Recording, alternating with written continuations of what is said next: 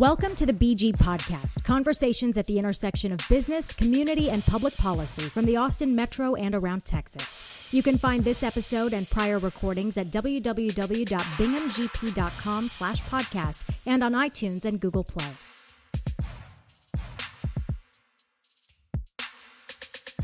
Hello and welcome to the BG Podcast. My name is AJ Bingham, CEO of Bingham Group, and our guest today is Virginia Cumberbatch, the co-founder of Rosa Rebellion. A she's also a native Austinite and longtime community advocate and author. Welcome to the show, Virginia. Hi, how are you? Thank you so much for having me. Well, it's always a pleasure to, to see you. I know we always joke because I feel like we see each other maybe once or twice a year uh, at uh, whatever function or thing we're going to. Um, but it's always a pleasure to see you, and you know, definitely keep up with your your work online and you know in the in the news as well. So yeah, it's I, I don't know, it's um, so bizarre and what still feels like a little bit of a big small town and we're both native Austinites that we only see each other once or twice a year, but um, it always brings a smile to my face because I think you're one of the first people that I met um, when I came back to Austin um, from undergrad um, back in our urbanly young professional days. Uh, yeah. So, um, it's been awesome to see your space and your voice in this space continue to grow and to continue to support each other, even if from afar. Yeah, and likewise, I think uh, I was on uh, Instagram Instagram the other day, and uh, one of the archive memories came up. It was from it was from the launch party for the uh, Urban League Young Professionals event down in West Six, and that was I mean that was yeah that was ten years ago. So. Yeah, I know it's crazy. Um, I saw someone post some event um, that the Urban League Young Professionals were doing, and um, it just kind of hit me. I was like, wow, like we that entity has been able to be sustained for a decade. Um, mm-hmm. And I know for me yeah. and for so many people, it was kind of a really great community lifeline. And so to know that it's still serving that purpose is really awesome. Yeah, I had Kobla Teddy on, the current president, um, a few episodes ago, and he, he's rocking and rolling on that end. So Virginia, again, the main reason why this show is because we, we, we, see each other so rarely, and you do such great work in the community. I wanted to highlight that and showcase uh, showcase that work, and also just uh, get some of your insights for what's going on in Austin and as it relates to Black America, right? Um, Black Lives Matter, but also just intersectionality with that and COVID, and a lot of the disparities that it's highlighting nationally, but also, but definitely in Austin, economically and health wise. And just to get your take, maybe your personal take too, and how you're doing, and with everything, and, and definitely to highlight Rosa Rebellion and what uh, you and Megan Harding, your co-founder, um, are looking to to do with that and into the future. Sure. Well, I'm sure we could spend like a whole week talking about all of those things. Um, it has certainly been an unprecedented time that I think our country obviously is being faced with, but I think what makes it feel makes us feel like the enormity or the weight of it is that the whole world is going through it, and so uh, those of us here in Austin, you know, it's a micro experience, but it feels very connected. I think what has exacerbated the last two, three, four months for Black America and Black Austin is that um, we were already experiencing the systemic isms and systemic inequities and inadequacies um, of our city. And so COVID did nothing but exacerbate them. COVID didn't create them, COVID didn't um, necessarily magnify them. Um, COVID exacerbated, meaning it made them deeper and wider issues, right? And as people of color, specifically Black people who are navigating those spaces and systems in Austin, there comes with that the frustration of having to navigate them all together and then the added uh, complexities of being a part of dismantling those systemic inequities. And what covid did was it in some ways disrupted our ability to connect and to um, communicate in a way that would allow us to support and serve our community at large um, but I have been super grateful to be in the presence and be connected to incredible community voices and um, activists and organizers um, and just thought leaders who were really, really forthright at the very beginning, like the first two weeks that COVID was kind of top of mind, to say, mm-hmm. hey, COVID's going to affect Austin, but it's going to affect communities of color and already vulnerable communities that much more. So we need to hone in on the ways in which COVID is going to have a disproportionate impact on our Black and Brown communities. Um, and I think, you know, so we're dealing with COVID March, April, right? And mm-hmm. then end of April into May, we start to see, um, again, not a increase in police shootings, right? But just more visible police shootings, right?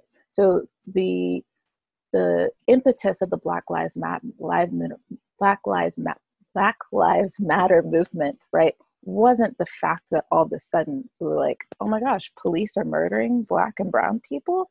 It was now we have documentation, and now we also have a way to elevate and make more visible this um, insidious and pervasive um, sort of practice that has been happening for centuries in our country.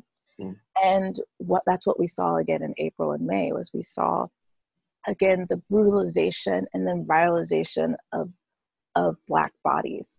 And when you think about that, it's an interesting dynamic, right? Because here we are dealing with COVID, we're in quarantine, we're seeing the ways in which Black people, particularly in New York, are dying at way faster rates than our white counterparts. And that's because all the systems.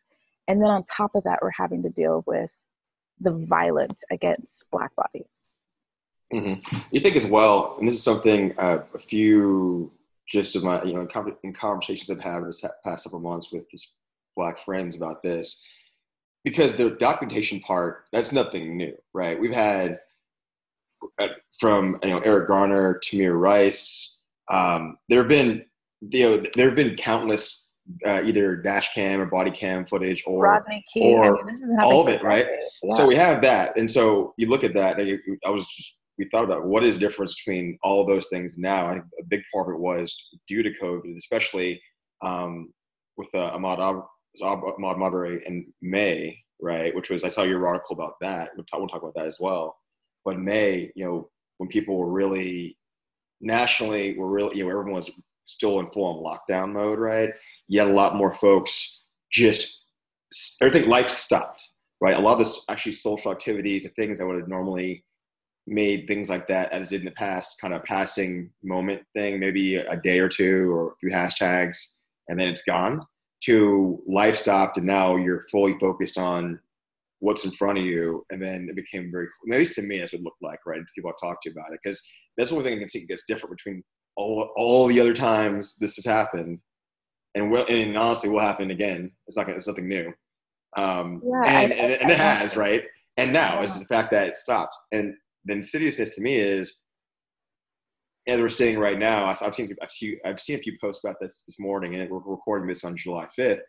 Already, I feel it's waning, right? It was nothing. I mean, I was always, I think a lot of Black America was, you know, we saw this as time and a moment thing, and maybe hopefully change comes out of it, and I still hope it does.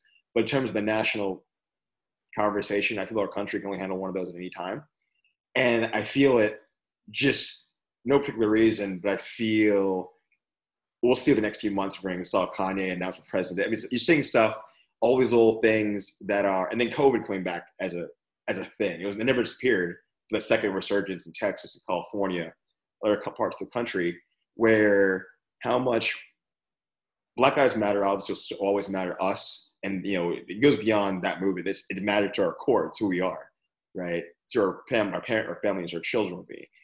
But for the you know national America, like you know how much you know going into the fall, right? Going to real change where you need policy changes, not just you know kneeling at congressional events or painting on the streets. Those important, symbolic things, but lasting through until like November when not only the presidency is up, but congressional seats and Senate seats, right? When that real change and influence has to happen.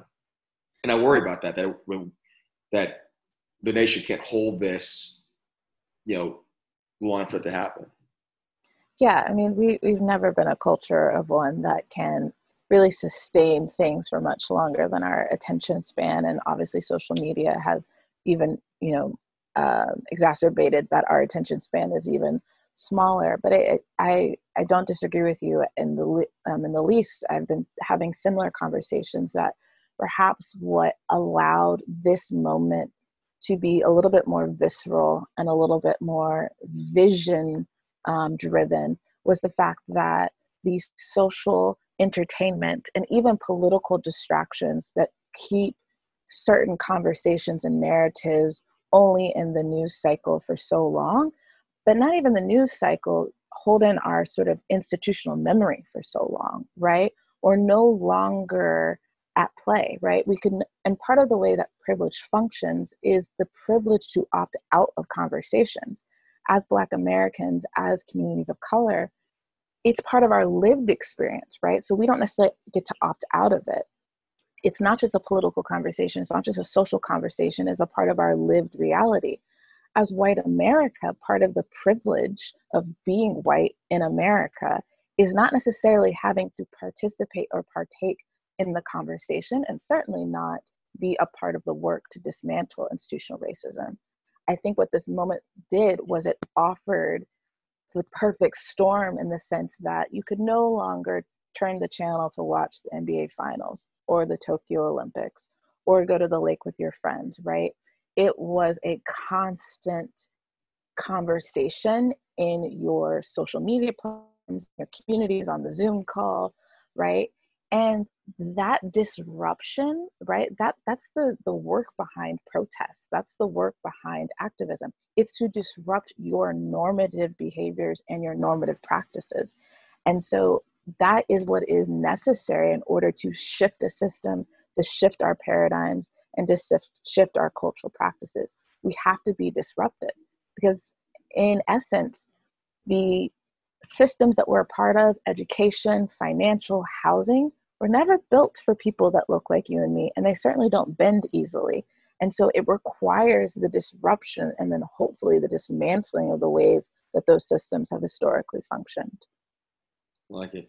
Eh, you um, again, an article you had in May, you brought this idea of like uh, self-proclaimed liberalism, liberalism, and uh, just I wanted you to expand on that. We'll, we'll include the art, some of your past articles from the Statesman in the, in the show notes. But can you expand on on just, I mean, it's self-explanatory to a degree, but just your idea, your thoughts on self-proclaimed liberalism on a personal level, but also on a city level.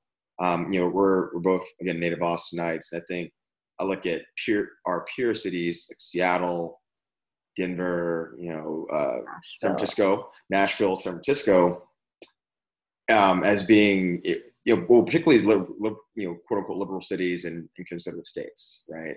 But yeah. just we can get into that, but I want to I want to expand on that part and and yeah, and I'm interested in this conversation with yeah. you as well as someone who's that's why I have uh, the show very politically apt. Um, yeah, so I mean, just to give a little bit of context, I wrote this article called "Will You Run with Me?" or "Will You Run?" White uh, a letter to White Austin, um, and it was birthed out of my own sort of internal conversations um, that I've been having over the past few weeks as it pertained specifically to the Ahmaud Arbery murder, um, where across the country, people, uh, Ahmaud's uh, family asked folks to do a run in his honor.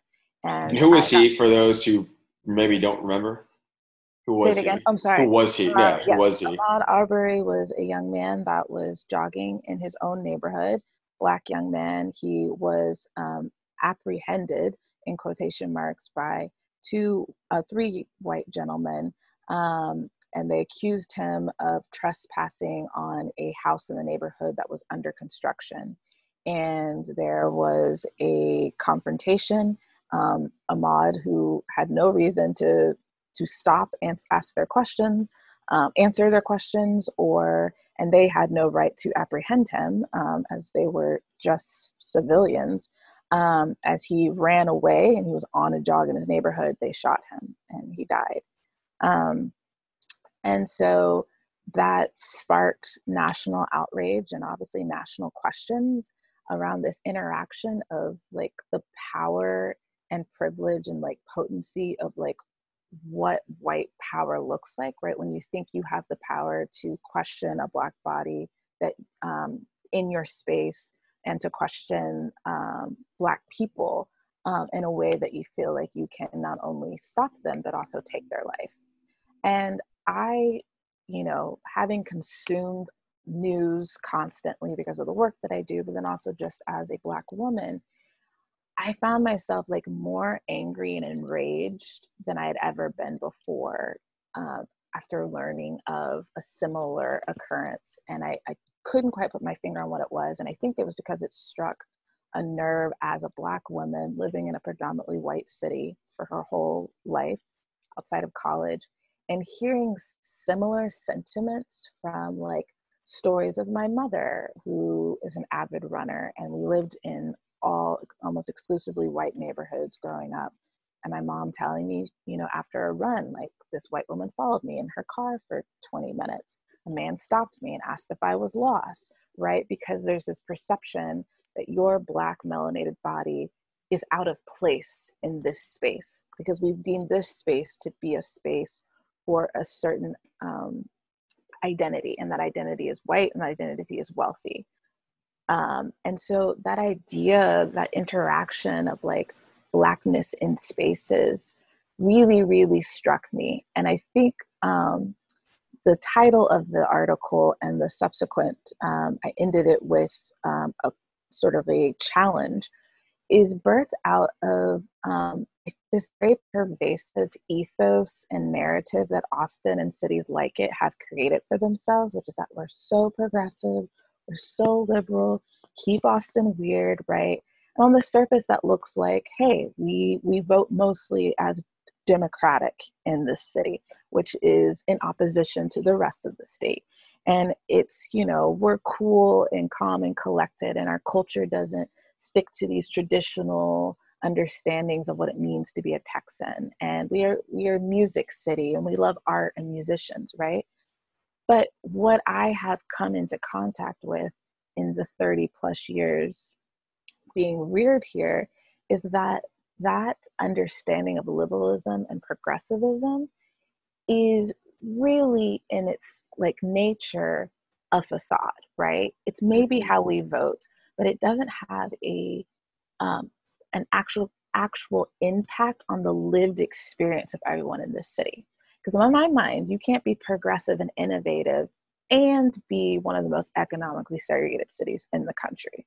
You can't be progressive and lib- and liberal quote right and have one of the largest communities of people experiencing homelessness in the state right? Those things don't can't live hand in hand so that says that there's something awry with how we perceive ourselves and the ways in which we're actually making decisions and cultivating um, a culture that actually truly honors and values everyone's life and is an ethos of equity, right?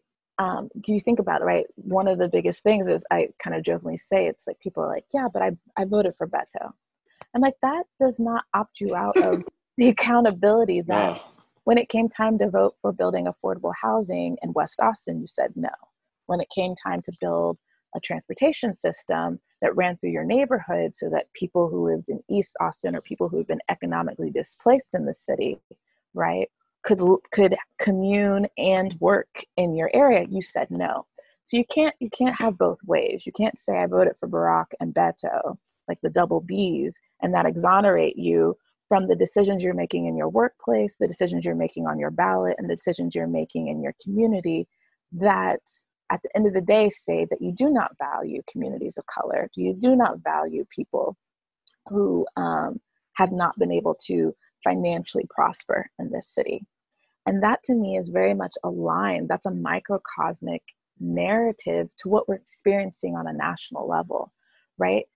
That we as a country have not even ever truly taken responsibility and accountability. We're, we're, the greatest country in the world. We do all these innovative things. We're liberal, with the land of the free. Yet we have never taken responsibility for an, um, displacing indigenous people. We've never taken responsibility for 400 years of slavery or Jim Crow or redlining, right? These all still have a very visceral impact on the way our lives are being played out now. And we've never taken responsibility, we've never truly acknowledged it, and then therefore never repented or apologized. And for those living in Austin, we have the same issue. The 1928 plan is something that is still very much tied to the ways in which our city functions. It was a plan that took the freedmen towns, which were we just celebrated Juneteenth. As we all know, Texas got the tweet late, so we didn't mm-hmm. find out we were we were free till two years later, and built beautiful, amazing Black freedmen towns in what we now know of as West Austin, Clarksville, like Clarksville, Wheatsville, right? Wheatsville isn't just a made up name for a grocery store it's where black people lived. And in 1928, the city said, you know what, this is prime real estate and we want it and we want to sell it to white people who can pay a lot more for it. So we're going to create a Negro district and all black and brown people have to move east, east of what we now know of as I 35, at the time, East Avenue.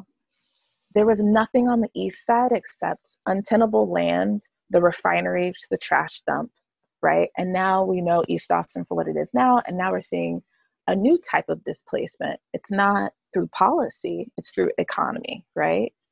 But the folks living in the, these now multi-million dollar homes in Clarksville and Wheatsville and West Austin, most of them know nothing of the history of the, the spaces that they live in. And what that does is it creates a short-term memory, right? It clouds our collective memory and then I think misinforms us about how we got to where we are.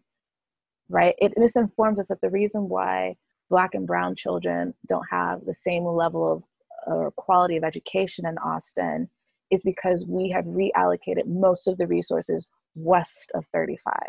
The reason why health disparities exist because we have food deserts, right? It's because we never had a hospital in the past 20 years on the east side of Austin without that history, without that understanding as a city or a nation, our collective memory cannot inform then hopefully our collective efforts to create an equitable community.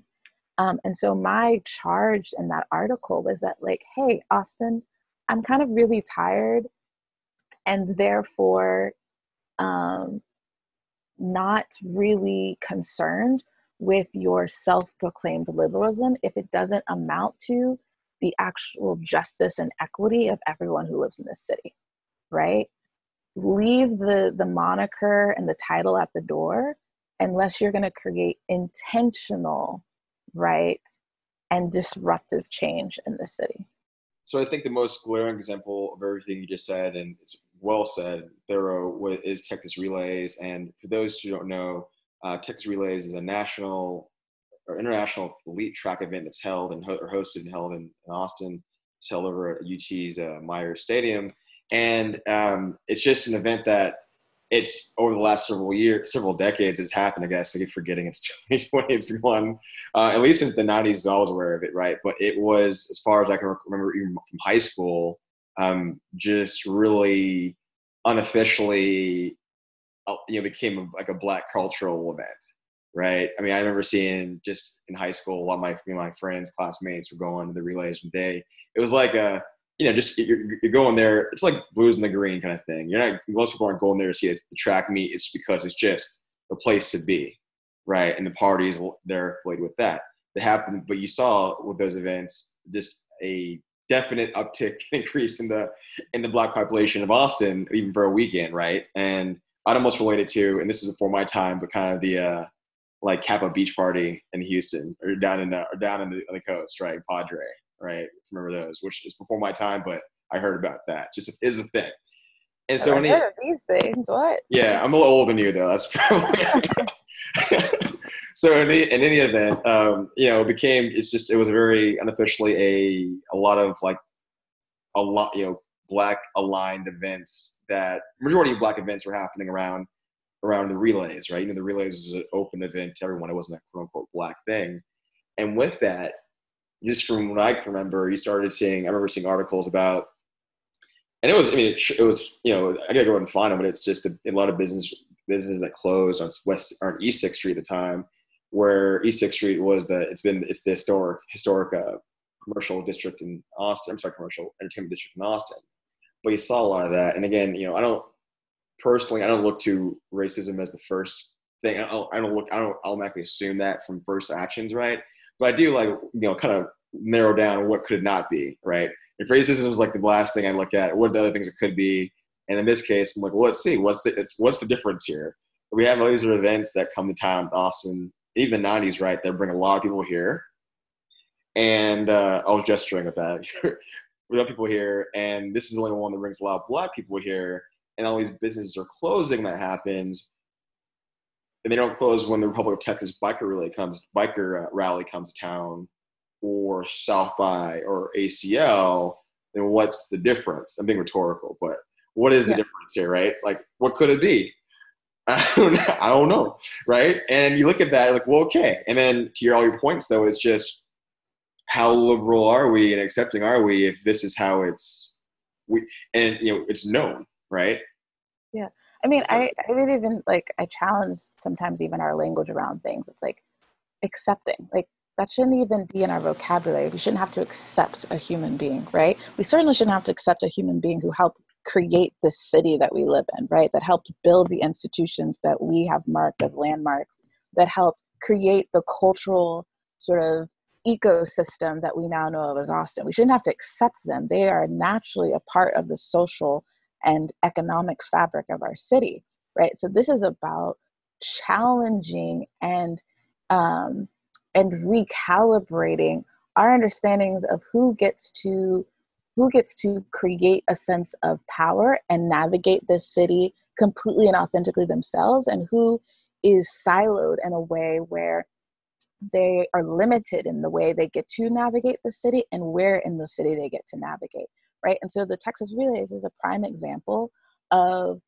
um, last time i checked money is green right so the idea of getting the economic um, output of acl or the economic output of the, the biker rally should be the same as economic output that drew thousands of people from all over the state for Texas relays, right? But instead, we have created these narratives of perceived danger and perceived difference and perceived um, othering, right, of certain communities.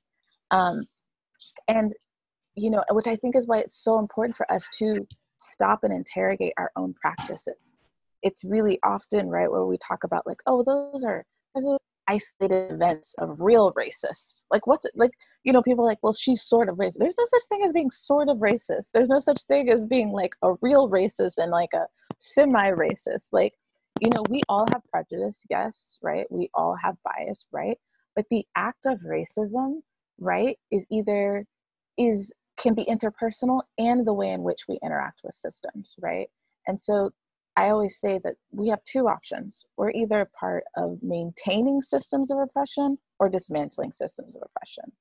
And everyone in Austin has the opportunity to make that decision if they're going to be a part of maintaining them or dismantling them. Closing your business down because of perceived disillusions around what communities of color bring into the city of Austin, right, is a part of maintaining a system of oppression, right? And again, my call in that article was for all of us to really consider and interrogate, right? Not just hang our hat on this idea of liberalism and progressivism, right? So it's really easy to just participate and like, yeah, I did my job. I voted blue all the way down the ballot, right? Or I voted around my values and consciousness. And so I did it, right? And not take into consideration, right? Like you had you're making decisions in your law office. You're making hiring decisions in your tech office.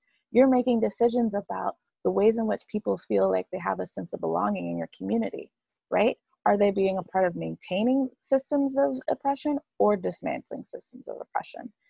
Um, and so i think we're at a juncture in our city history and, and definitely in our national history where we can no longer um, be a part of a narrative that doesn't necessitate you actually shifting some of your own practices and pedagogies, right?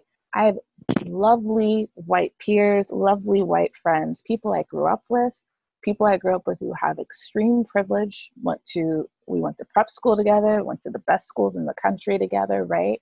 And are now sitting in spaces of extreme privilege and access right? None of that means much, right?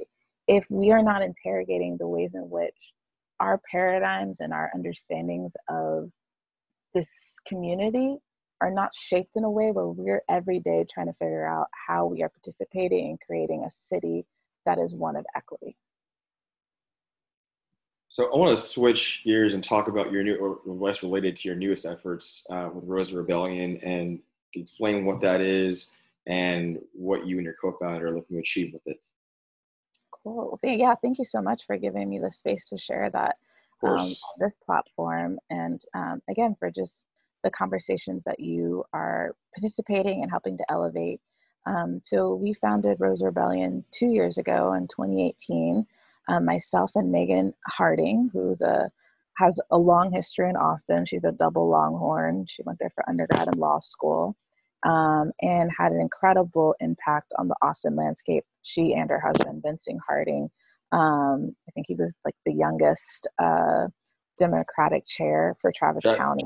yeah, was. Um, and now they live in Houston with their beautiful young baby boy. Um, and Megan and I really started to connect um, after a mutual best friend of ours had moved and we're really just interested in like how we could support each other in our professional and community spaces and in conversation realized that we were experiencing similar things right she's a civil rights attorney so she's working in systems right that for the most part have historically um, had an impact on black and brown lives. I'm working for another type of institution, the University of Texas, who has its own very layered history around racial dynamics. Um, but my work is about how to leverage right those resources to create equity in the community. And I think in this conversation of like organizing and activism and community advocacy, there's kind of a certain picture that gets attached to what that looks like, right? It's folks that are on the front lines, on the ground 24 7. And yet, I strongly believe that you need folks in every space doing that work and being disruptive inside institutions and outside of them. And so that dynamic coupled with sort of the idea of creativity and innovation and what activism looks like. I'm a writer and a storyteller. Megan has a background in storytelling through film. And we felt like there wasn't a place that truly captured and helped to elevate what we have coined as the term of creative activism. So, Rosa Rebellion is a platform um, by and for women of color who are performing what we call creative activism, which means they are using media and art and um, writing and storytelling as a way to be disruptive in normative systems and normative uh, spaces right? So if we look at the media space, 80% of opt eds are written by white males. If we look at policy change, right, um, and the ways in which women of color oftentimes our stories are siloed um, or co opted. And so um, we launched officially at South by Southwest last year. Um, we launched our first project. South by was super generous, gave us a full day of programming. Our first project was Rebel and Rest, which focused on giving a space of rest and um, reprieve for Black activists who are on the front lines and oftentimes very under resourced, so they're not taking care of their own mental health and wellness. Um, we have two projects that we're launching this um, this summer and fall. Um, a podcast called Gen Activists, which will be a um, a space for intergenerational dialogue around conversations of um, creative activism. Um, and conversations around what it means to be a co-agitator. Um, similar to what i've been talking about in conversation with you aj um, you know we've gotten i feel like we use the word ally and sometimes i feel like ally can often kind of lull us into this posture of complacency and apathy where we're like yeah i'm with you. Yeah all you know your life matters girl. And then but like what's the action behind that? Like what does that look like every day? And so the idea of co-agitating really for us brings up this visual of like how are you agitating the spaces and systems you're in? How are you being an irritant right? Because the systems need to actually function differently. Um, and so we're doing a lot of projects um, around that concept of co-agitation. Um, so we're really excited. We've just had wonderful response um, the past year and a half We've got some incredible partners. Uh, we're working with Lululemon right now around um, a few of our projects, including the Rebel Unrest project. Um, and yeah, we just really hope that we can be a voice for women of color. And that's for the full diaspora, whoever self identifies as a, as a woman of color, um, and helping to elevate and amplify our voices.